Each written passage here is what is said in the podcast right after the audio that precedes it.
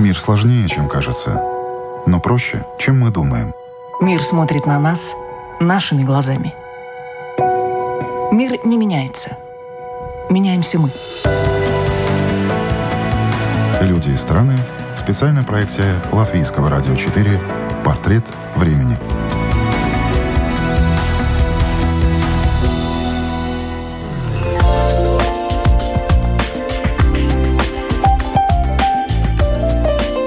Совсем недавно Елена Петляк была гостьей программы «Портрет времени» и рассказывала о том, как отправилась в самое авантюрное приключение в своей жизни. Напомню, девушка пересекла Атлантику морским автостопом, подрабатывая на яхтах – это путешествие настолько перевернуло ее мир, что Елена просто не захотела возвращаться домой. Добралась таким же морским автостопом до Гренады и там осталась. Пережидать пандемию, которая до этого затерянного в Карибском море острова так и не докатилась в полной мере. Ну а чуть раньше, также бесстрашно, Елена купила билет в один конец в Индию, устроилась там на работу и долгое время прожила, пока дорога вновь не позвала ее навстречу новым приключениям. Прошлый раз времени нашей программы оказалось мало для того, чтобы Елена рассказала, откуда в ней столько оптимизма, стойкости и что каждый раз составляет ее открывать новые и новые горизонты. Она не боится перемен, напротив, готова принимать как подарки судьбы, так и ее удары. И таких людей, как Елена, становится все больше. Они мыслят широко, не привязываются к деньгам, к географии и к людям. Что формирует таких людей? Почему они становятся не такими, как все – Своими мыслями на этот счет Елена на собственном примере делится с нами сегодня. Я думаю, что это еще часть моего характера и воспитания, то есть оптимизм и улыбчивость. Очень часто мне люди говорят, что ну ты такая оптимистка, такая улыбчивость. Безусловно, это помогает людям э, мне и помогать, потому что они видят, что да, человек хороший. Но и еще раз благодарю свою маму за то, что с детства, во-первых, говорила о самостоятельности, и, во-вторых, если мы говорим, что я свою жизнь устроила именно как путешествующую жизнь, поскольку она давала это с детства, что мы путешествовали.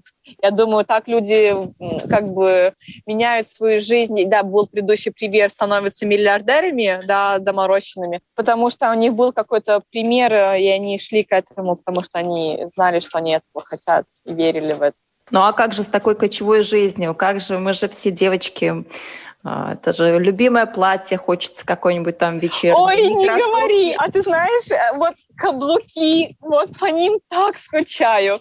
Потому что ты представляешь, лодка, да, а, лодка – это объект, который нестабильный. Она на волнах качается вправо-влево. То есть по умолчанию я, когда путешествую, не беру с собой никогда каблуки. И я много путешествую. То есть каблуки – это вот, вот то, что я не хожу на очень высоких, но вот девочка и такое я люблю. С платьями мне повезло как сказать, в рюкзак, когда путешествую, себе не кладу, потому что, опять-таки, ну, путешествую налегке, куда там больше, чем что-то того, что могу себе там вручную кладь положить, нет. Но я вот была на Мартинике, а это французский остров. И Франция, если ты знаешь, если ты путешествовала, они очень такие люди коммунные, у них это развитость, к примеру, я жила во Франции, и у них прям организовано через Facebook и прям организации собираются люди.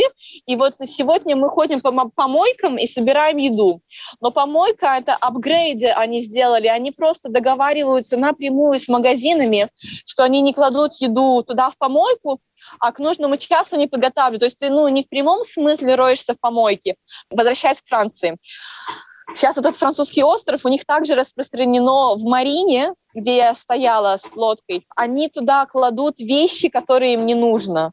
Помимо там еды, то есть они туда сбрасывают одежду, миксеры. Ну вот реально second-hand.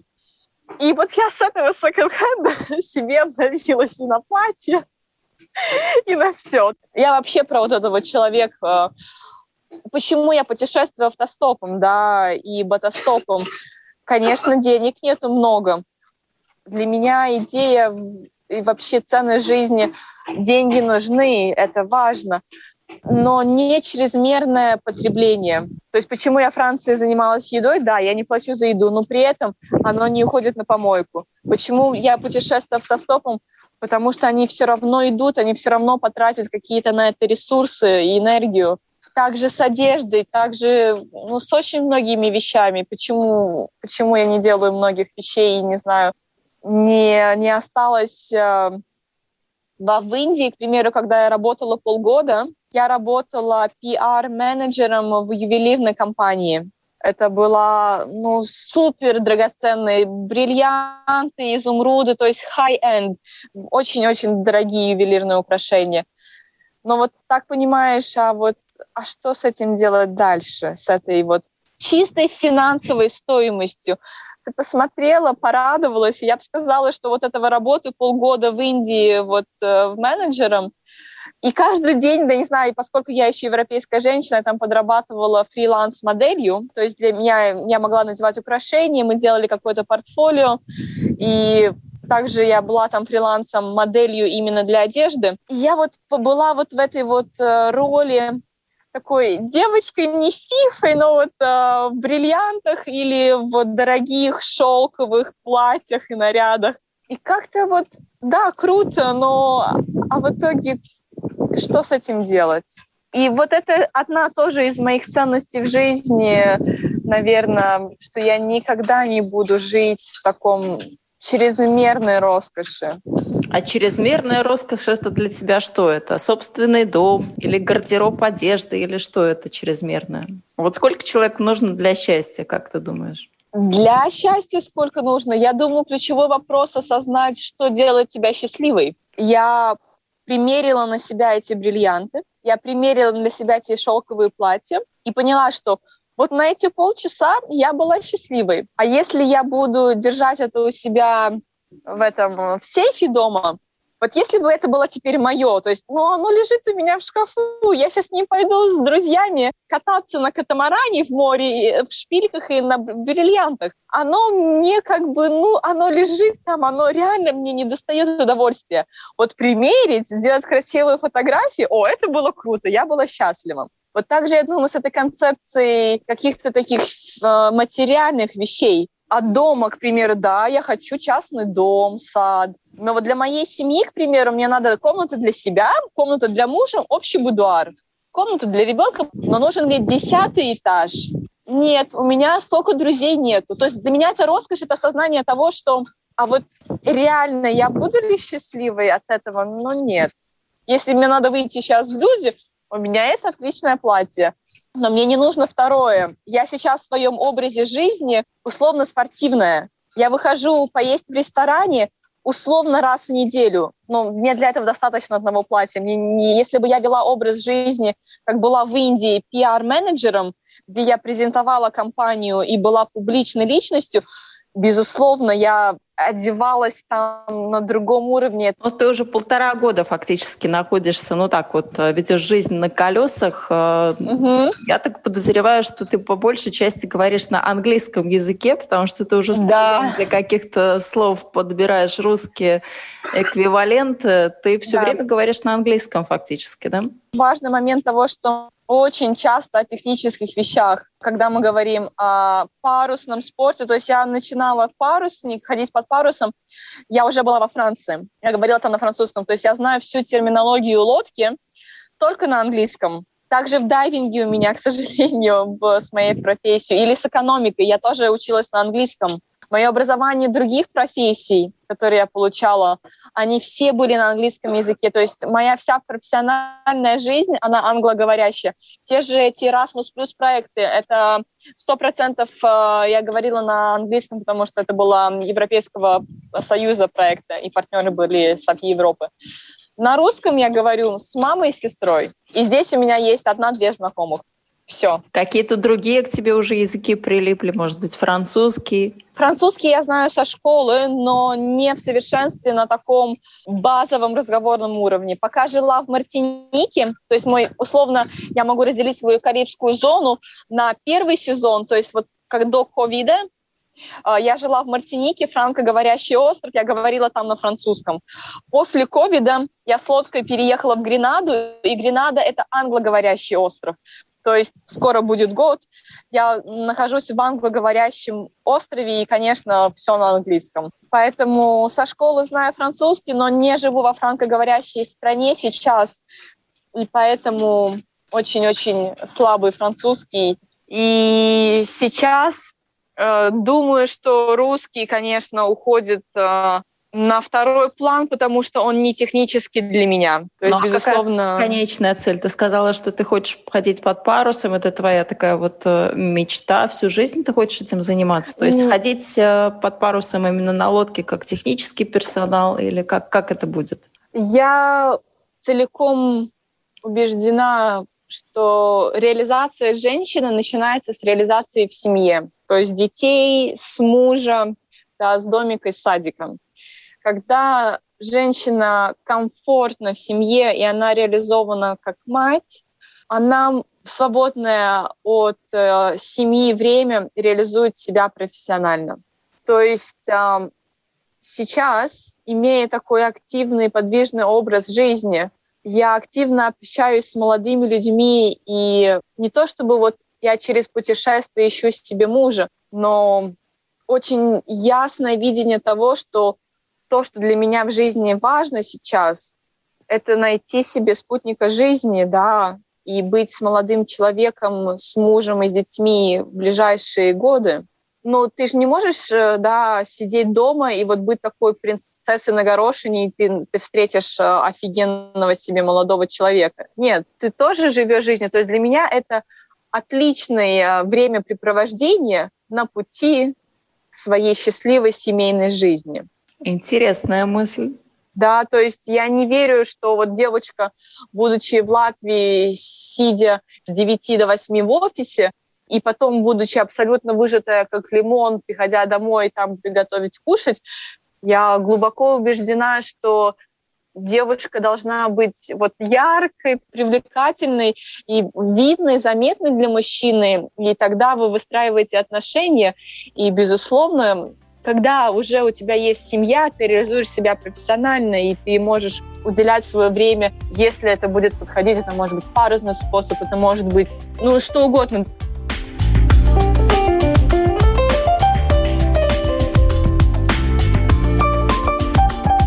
Ну, ты сказала, ты общительный человек, а общение, да, как мы да. сейчас э, все знаем, это такое вот э, новое золото, потому что ты общаешься, ты узнаешь о людях, ты какую-то информацию узнаешь сам, либо другим людям передаешь. Но вот твое общение тебе как помогало, помимо того, что встречались люди, которые как-то тебя выручали, а тебе как-то говорили другим, и вот так вот фактически тебя передавали из рук в руки? А как я узнала о том, что можно пересесть Атлантику? Но кто-то когда-то рассказал, что вот так вот пересекают, что это возможно. Девушка на корабле считается же, что примета такая не очень хорошая. Как у тебя так получалось, что ты с одной лодочки на другую лодочку вообще все тебя так с распростертыми объятиями принимали? Ну, наверное, да, здесь как раз-таки тот момент, когда э, личностные качества очень важны, безусловно. Я четко осознаю, что женщина может быть э, очаровательной и правильно себя преподнести. И я не хочу сказать, что мы должны использовать нашу женственность и чары, что вот мы используем кого-то. Но ведь по сути, если ты правильно преподносишь себя, да, с правильной стороны, ты говоришь, что вот я занимаюсь этим, мне это важно, мне хочется это, я готова делать это и это для, на корабле. То есть ну, любой здравый человек хочет иметь рядом с собой, если вы уже заметили, оптимистичного, да, жизнерадостного человека, которым при этом трудолюбивый. То есть, ну, ну почему нет? Часто я, когда ищу вот такие предложения, no drama queen, Безусловно же, есть такой тип женщины. Ну, то есть такая истеричка. В экипаже, когда это замкнутое пространство, мы же говорим о лодке, у которой 10 метров длина, ну, в ширину, я не знаю, сколько может 4 метра быть, да, и вы живете экипажем, командой, и, безусловно, твои личностные качества – решающий фактор – да, если ты даже не офигенный профессионал, но ты адекватно реагируешь на команды, но это же твой личностный подход к тому, как ты с детства, опять-таки мы возвращаемся, твой был подход э, к приобретению новых навыков. Для меня это было всегда очень важно. Я всегда с невероятной жизненной такой энергией поглощаю что-то новое. И люди это чувствуют, они видят, что мне это действительно интересно, а по-настоящему хочу научиться это делать. И когда они видят э, человека, который искренне учится тому, что он делает, искренне понимает, что вот я хочу получить э, все, что вы можете мне дать, даже тех, вот как меня изначально не знающих ничего, брали с охотой, потому что на корабле мы же можем говорить о очень примитивных задачах. К примеру, приготовить еду. То есть есть экипаж, и даже если ты сейчас вот не можешь тянуть этот парус, ты идешь в кампус и готовишь команде еду. А это же супер важно. И это твое личностное понимание жизни, что навыки человеку нужны. Есть навык общения, есть навык готовить еду, есть навык вращать, да, ну, ну, ну, многие-многие навыки. И на корабле, если ты хороший, готовишь еду, шеф-повар, да, но это же ты незаменимый человек, да, вся команда счастлива, она поработала и вкусно поела. То есть, естественно, я начинала именно как девушка, которая в кам- стоит в камбузе, я не знаю, это по- по-английски слово, это здесь кок, ну, на кухне, да, скажем работала, так, для простоты да, понимания. Да, для, да, работала, я готовила для команды, и это была моя главная задача. И при этом, когда была трансатлантиком, мы были в шестером, у членов экипажев было две смены по четыре часа, и команда была в абсолютном восторге, потому что, ну, мы же хотим есть. И если девочка говорит, ну, я ж не умею готовить, ну, извините, это твой личный подход к жизни.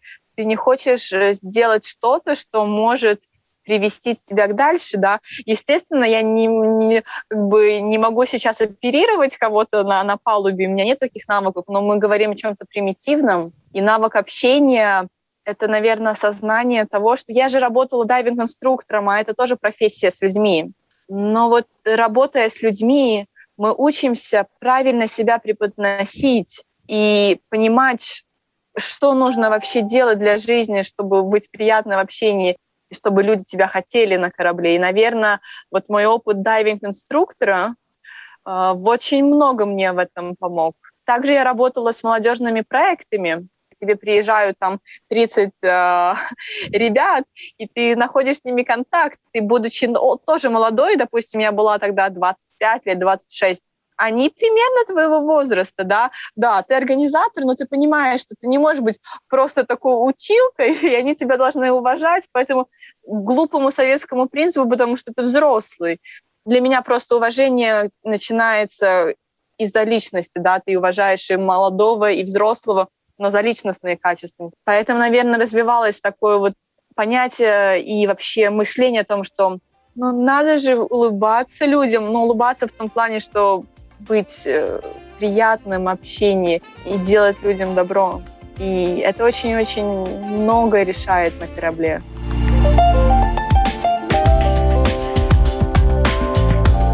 Если раньше Елена сама искала яхты и просилась на работу, то сейчас наоборот. Предложение буквально сыпется на девушку со всех сторон. С кем-то она уже ходила под парусом, ну а какой-то экипаж ее просто посоветовал своим коллегам. Сарафанное радио, если ты хорошо выполняешь свои обязанности, делает свое дело.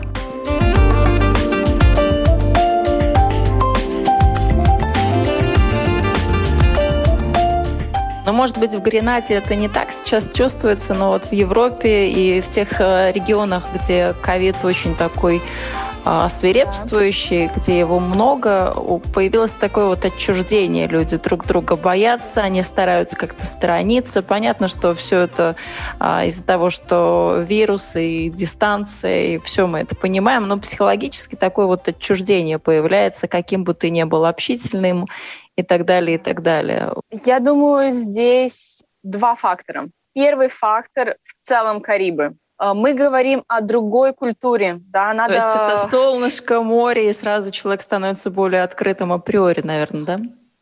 А, я думаю, что местные, да, мы же, я же в Гренаде, я, я не экспат, да, я здесь еще не живу. Безусловно, здесь есть вот эта вот коммуна белых, но это, это Карибы, это Черный остров, это бывшие все африканские рабы, которые да, здесь были завезены. Это Черный остров, это другая культура, это другая жизнь на улице, она кардинально другая. Э, то есть э, мы говорим вообще сейчас, да, вне ковида, то есть стиль общения и коммуникации на Карибов «ты мой брат». Здесь все здороваются на улице, все. Вот ты проходишь мимо, и реально ты здороваешься со всеми. Вот я иду по пляжу, вот выбираю, я здороваюсь с этим, с этим, я иду вдоль улицы, там я со всеми здороваюсь. Это здороваться, это как бы первый такой вот э, способ Шаг общения. навстречу, да? Да, и потом люди, о, как дела? То есть даже когда вот я иду вот этот хайкинг делать, да, на севере острова, проходишь там мимо кого-то здороваешься, там, и, и как это, ты, ты не просто здороваешься, а, как дела? Ой, блин, нога болит, о, о, у тебя такие красивые кроссовки, да, я купила это. То есть ты обязательно проводишь там 3-5 минут, это называется small talk по-английски, да, если ты ни о чем не говоришь, но вот это вот неформальное дружеское отношение, и потом реально ты можешь это более серьезно да, спросить, но это стиль, но, наверное, культура здесь решающая, потому что, скажем так, мы, которые сюда приезжаем, да, не местные, мы же все такие путешественники здесь, мы все в свое время не побоялись поменять страну, э, путешествовать, то есть всех здесь условно белые экспаты, которые живут, или белые, которые на, на яхтах ходят, потому что, безусловно, индустрия яхт, она белая, да, местные, это не их культура, они этим не занимаются, это все европейская слэш американская э, здесь под парусом. Но люди, которые ходят под парусом, они все такие задоренькой внутри. Они открыты миру, потому что они уже предрасположены к общению, предрасположены вот видеть мир. Каким бы общительным человеком Елена не была и как бы не любила ходить под парусом, но девушка понимает, что в какой-то момент придется сделать выбор. Мысль есть, но как сложится жизнь дальше, Елена не загадывает, пока она лишь определилась с тем, чего хочет и чего точно не хочет. Сама цель это все-таки э, семья и потом уже какая профессия туда хорошо подстроиться, потому что где мы будем жить, чем будет заниматься муж, я реально это слишком много факторов сейчас. То есть в Гренаде остаться жизнь, да, никогда. Растить здесь детей пару лет отлично, но не навсегда. То есть, а принципе, почему не такого... навсегда? Все же хорошо. Море рядом, пальмы, солнышко. Почему а, не навсегда? Слишком ограниченный кругозор. Гренада – это маленький остров. Реально, вот я живу на юге, и до севера, ну, реально ты на машине заезжаешь за час. Но час здесь дорога, ну, серпантин я не знаю, сколько это в километрах, но, ну, ну реально, ну 30, ну может быть 50 километров. И что здесь? Здесь люди, помимо того, что хорошее море, от тропического моря до тропических джунглей, и, конечно, здесь очень хорошая еда. Безусловно, здесь тропические фрукты. Я здесь попробовала корни плоды. Безусловно, да, это, это другая еда. И здесь натуральная сельское хозяйство, да, без всех этих химикатов. Но и все. Для меня я и, из семьи не то чтобы интеллектуальной, да, но мама врач, папа инженер. Для нас, для всех э, это очень большая ценность сходить в театр, да, пообщаться с людьми. Да, а здесь, в принципе, про местных я не говорю. Уровень культуры местных это реально сидеть, курить травку запах везде стоит, это Карибы, да, это, это реально их культура, то есть она официально запрещена, но культурно она везде. И вот это вот э, растаманский образ жизни, да, Боб Марли, не, вот если ты понимаешь, да, это культура местных. Они сидят со своими дредами, курят травку, свистят на проезжающих местных девочек и не местных тоже, да. То есть у них у всех хаотичная сексуальная жизнь, там 20 детей, 30 же детей от разных жен, в 16 лет девочки рожают, и без отца рожают, да, потому что это, ну, хаотичная сексуальная жизнь без никаких обязательств. Это культура, да, я не осуждаю это, просто как картинка местного. Для меня она дикая. Я, я не хочу такой жизни, для меня она дикая. Ну а какая страна из современных или какая точка на карте вот э, так могла бы стать твоей страной или там, где ты бы хотела остаться уже надолго? Я об этом очень-очень много думала. Если бы я определилась, я была бы сейчас там. То есть я могу тебе так по секрету сказать, э, я думаю о Пасифик, Пасифик, о Тихом океане. То есть я еще не была там. Я помешана на франкофонии, да, на французском языке. То есть то, что я жила пару месяцев во Франции, это не случайно. У меня там был один проект, как обычная история. Познакомилась с ребятами, я занимаюсь акро-йогой. Я помимо того, что я профессиональная балерина, да, я закончила хореографическое наше училище, я занималась гимнастикой. Ну, то есть я, я, тебе говорила, что у меня мама очень вкладывала в наше образование. Официально я не имею корочки. Последние два года я решила, что я не балерина, и я ушла из балетки. Я отучилась 6 лет из 8. Но я могу тебе сказать, что я и, и танцевала в опере на главной сцене. Это была абсолютно профессиональная подготовка. И гимнастика также у меня была профессиональная. И акро-йога — такая смесь между йогой и гимнастикой, чем-то акробатическим. И я этим занималась в Франции — я очень хотела жить во Франции или в Канаде, в ее фран- франкой стороне. Даже Мадагаскар рассматривала там дайвингом быть. То есть я помешана на франко-говорящей среде. Я была в Мартинике тоже вот с франко, франко, франко. Я вот так вот ковыряю наш глобус, как могу по ходу своей жизни. Там поживу, в этой франкоговорящей стране. Это для меня пока что единственный такой действительно важный момент.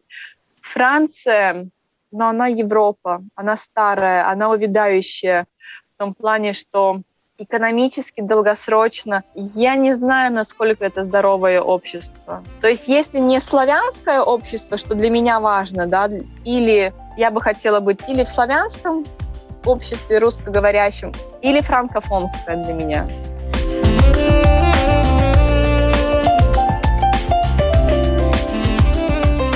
Балет это же большая такая вот тоже да. страница твоей жизни. Как ты так да. приняла решение, что все, бросаю, не хочу быть балериной? Ведь это же очень такая красивая, тонкая, изящная да. профессия. Понятно, что она не навсегда, не надолго. Она очень затратная эмоционально и физически. Это же нужно да. еще дойти вот до того уровня, до которого ты дошла, да. чтобы танцевать на сцене и вот так вот все бросить одним махом. Почему? Как? На самом деле грустная история с одной стороны, да, но, с другой стороны, не грустная. Я учась в хореографическом училище, когда у нас появились помимо классического балета такие предметы, как характерный танец, современный танец, я четко осознала, что я не балерина по своей конструкции тела, да, я contemporary dance, по-русски его называют современный танец. То есть это вот, вот, да, я там условно была звездой. Это можно смотреть и показывать людям. А так, закрываем глаза, как ты танцуешь балет. Я утрирую для, да, для картинки. Но мой педагог по классическому танцу сказала мне, ты в хореографическом училище, и ты должна быть хорошая девочка у меня в классе. Мне все равно, что тебе нравится современный танец, пожалуйста, э, будь здесь но душа не там, да, я не могла, выкла... вот когда появился вот это вот современный танец, потому что он не появляется с первого класса нашей школы, а это было уже на пятом году или на четвертом, я понимаю, что, ну, мне нравится другое, и мы пришли к конфликту с моим педагогом по классике. То есть для того, чтобы я могла стать современной танцовщицей, мне надо эта корочка. Да, но этот вариант не работал к тому, что если я такая посредственная девочка в классе, педагог хотел, чтобы у нее все были золотые медали. Да, но, безусловно, да, это как это, у педагога была внутренняя такая как это, эго, что вот я хороший педагог, у меня вот все хорошие, все, все, все такие хорошие. А мое эго другое. И я сильная личность, честно, я не, не, не, не, и, и, и я просто ушла из-за педагога. И на том моменте я была несовершеннолетней. Единственный мой выход был бы ехать за границу и учиться там. Это было для, на тот момент, я не помню, мне было 16 или... Это не важно, возраст. Я не хотела ехать за границу учиться. Это для меня было... И все. И тогда я сказала танцу до свидания. Ну а сейчас вот уже столько лет прошло, да. ну, наверное, есть такое вот чувство, кошечки-то скребут на душе, что ну вот могла бы быть балериной, хорошее, может быть, было бы будущее, может быть, даже... Я могла бы быть хорошей гимнасткой, честно. Гимнасткой. Я до балетного училища, я занималась и спортивной гимнастикой, и художественной гимнастикой. И, честно, спортивная гимнастика для моей вот мы сейчас говорим э, таланте, склонности, это вообще был бы идеальный вид спорта. Даже не балет и не современный танец. То, как, как, как сложены мои бедра, пропорции тела. Гимнастка, во, вообще было бы, да. То есть мы можем вернуться к теме, ну, так надо сожалеть, что я ушла из гимнастики, да. То есть, ну, это не про меня. Про, про, идея в том, что, ну, я ж могла бы быть честно, я могла бы быть и гимнасткой, но там были другие обстоятельства, почему я ушла. Могла бы быть балериной, я ушла. Я бы могла бы заниматься пиаром в Индии, меня там и ждали, и быть э, То есть, ну, я могла бы, да, но каким-то образом... Я понимаю, о чем ты говоришь, и да, танец люблю, люблю гимнастику, люблю экономику. Всем, чем я занималась, э, скребутся кошки, но, но все вот в таком в рамках здорового здорового Но попробовать все это же тоже очень круто. То есть некоторые люди идут по совершенно другому пути, они всю свою жизнь строят вокруг одной единственной карьеры, и все, что они видят, это вот только то, чем они занимаются. То есть такой тоже узкий тоннель. А у тебя получается вот от всего по чуть-чуть, но это такая очень яркая, насыщенная жизнь. Да, может быть, ты не сконцентрировалась на чем-то одном, но зато ты столько всего увидела и узнала. Я по гороскопу не весы, но у меня вот э, мышление всегда 20 аргументов за, 20 аргументов э, против. Да, попробуй все хорошо, но, но ты не становишься профессионалом своего дела. То есть я не стала ух ты, гимнаст, я не стала ух ты, экономистом. Я вряд ли стану профессиональным я не знаю, как сказать, ходить под парусом. Яхтсменом, да? Да, да я не стану профессиональной яхтсменкой. Да, то есть это, скорее всего, вот моя будет жизнь такая тяп-ляп э, везде по кусочку. По крайней мере, вот эти 30 лет моей жизни, они вот проходят в таком ключе. Ну, тоже круто. Не знаю, мне кажется, многие сейчас позавидуют, что именно в таком ключе можно жить абсолютно свободно и ни к чему не привязываясь. Ты знаешь, свобода — это один из тех тоже ключевых слов, которые здесь в Гренаде. В целом культура легкая, и свобода, наверное, поэтому многие люди, яхтсмены, которые сюда в свое время пришли, просто вот путешествия по Карибам, очень, вот честно, очень многие из них путешествуют от Багамских остров, островов, но люди оседают здесь, в Гренаде. То есть вот удивительно почему-то, но очень многие говорят, что вот приезжали сюда на две недели посмотреть остров, а в итоге зависают годами. Может быть, конечно, там чисто такие технические вещи, как та же страховка, 12-й пояс, но реально людям нравится здесь. А еще помимо свободы жители Карибских островов очень хорошо знают, что такое поддержка и взаимопомощь. Елена приводит в пример недавнее извержение вулкана на соседнем острове Сан-Винсент, которое пришлось на коронавирусный период. Карибское море, и у него вот так вот, условно, если ты видишь на, пол, на карте, полукругом условно идут острова. То есть Карибы это миллион, ну не, да, много-много островов. Я живу в одном из них, и один из них соседний, условно, Сан-Винсент. Было извержение вулкана, и поскольку эта зона подвержена ураганам, эта зона, я имею в виду, что Карибский бассейн, да, в целом, ураганы, цунами, извержение вулканов. Они здесь в Гренаде тоже есть э, вулкан, а он активный, но он э, выпускает из себя, да, то есть они не переживают, а там взорвалось это все. И у них они, все острова, они живут вот под такой вот мы помогаем друг другу. Да? Опять-таки, возвращаясь к этой теме ковида и отчуждения, они периодически просто в ноль сметаются все с острова, все дома, вся электросвязь, нету воды на острове. То есть, ну, это действительно полное разрушение жизни. И понятное дело, что острова, они ну, не владеют такими Э, но запасами ресурсов, когда они истощены, это все восстанавливать сами. И они между собой друг другу помогают. То есть у них это опять-таки еще развито образ коммуны из-за и климата, где они живут. И вот э, Гренада, она принимает сейчас пару тысяч беженцев, я не знаю, это можно сказать как, да, людей, которые э, с этого острова едут у себя. И Гренада, это государство, оно состоит из нескольких островов, из трех больших, крупных. То есть есть еще самые маленькие, но условно три населенных, да, назовем так, тоже не населенных, да, три больших. Гренада, где я живу, э, на главном острове, но и вот эти э, сопутствующие острова, они все принимают э, людей с вулкана, который взорвался в Сан-Винсенте.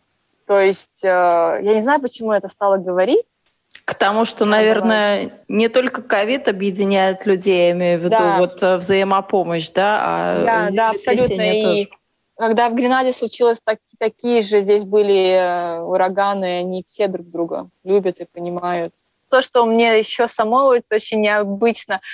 Здесь, поскольку мы через океан, сюда прилетают сахарные пески. Вот я с утра просыпаюсь, и палуба — это такая плоская поверхность, и, и реально я соскребаю песок. И кажется, ну, и, потому что вот э, когда был этот ураган, я соскребала, э, ну это просто черная пыль, э, вот это, да, лава. И реально здесь было все, ну даже мы другой остров, я не представляю, как там у людей эти последствия. Но летом какой-то день, когда я здесь была, из-за сахарных песков, к примеру, реально не было солнца. Вот я не знаю, вот, вот у нас тучи заграждают, а здесь, когда была очень сильная активность, э, был пасмурный день, потому что на нас сыпалось пески Сахары. То есть ну, здесь такие свои приколы жизни. Вот песок Сахары, который долетает с океана для меня, ну вот это был прикол. То есть, ну, вау. И mm-hmm. также сейчас этот э, э, пепел, который э, ушел с Сан-Винсента, да, с извержения, по всем вот этим э, метеопрогнозам, э, и как мы смотрели массы воздушной, он как раз-таки получилось так, что было очень малое, малый ветер, малое движение воздушных масс, и он поднялся очень высоко, просто поднимаясь. И поэтому там на тех как-то массах он ушел в Африку, и сейчас с Африкой опять-таки с песками к нам вернется сюда. То есть ну, вообще прикол. Ну да, в биологии учили когда-то там круговорот воды в природе, а тут круговорот всего в природе. Массы, да. То есть я живу здесь такими местными развлечениями.